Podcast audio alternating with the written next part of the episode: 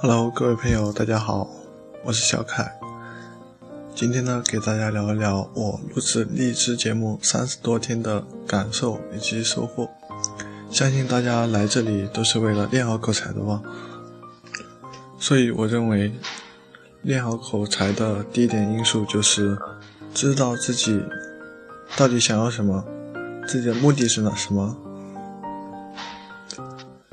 许多人呢想要练好口才，但是他在练习口才路上呢，因为是因为生活中的一些种种的原因，呃，无法持续的录制节目练习口才。比如有些人呢在生活中非常的忙，啊，没有时间抽出来练习口才；而有的人呢，生活的环境非常的吵。没有一个相对安静的一个地方，让我们在那边练习口才。我个人认为这些理由只是自己心目中不想坚持练口才所产生的一一些念头。只要你想要做到，他就一定可以做到。我在最初立志录制节目的时候呢，有个念头就是觉得自己。录制的节目非常不好，不敢让别人去听，害怕别人嘲笑，害怕别人觉得自己说话能力这么差。有的时候呢，就想这样放弃吧。呃，这一点呢，就是我想跟大家说的，在练习口才的路上呢，不要在乎别人是怎么看，别人是怎么想的，做好自己的，知道自己想要做什么，并不断的坚持下去。这才是真正我们需要做到的。既然我们需要录制节目来锻炼自己的口才，那就说明我们的口才一定是不怎么好的。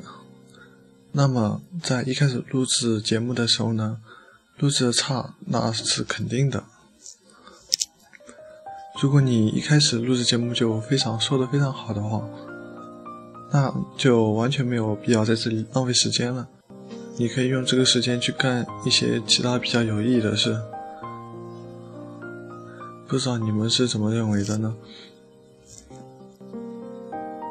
我个人认为，做到我上面所说的这几点：一是知道自己想要做什么；二是不断的坚持并努力；三就是第三点就是不在乎别人的看法，不害怕别人嘲笑。相信大家只要做到这三点的话，大家离成功也不远了，一定可以拥有一个较好的口才，较好的说话能力。在这里说这么多，也是希望大家不要太过犹豫。既然想要练好口才，那就迈出第一步吧。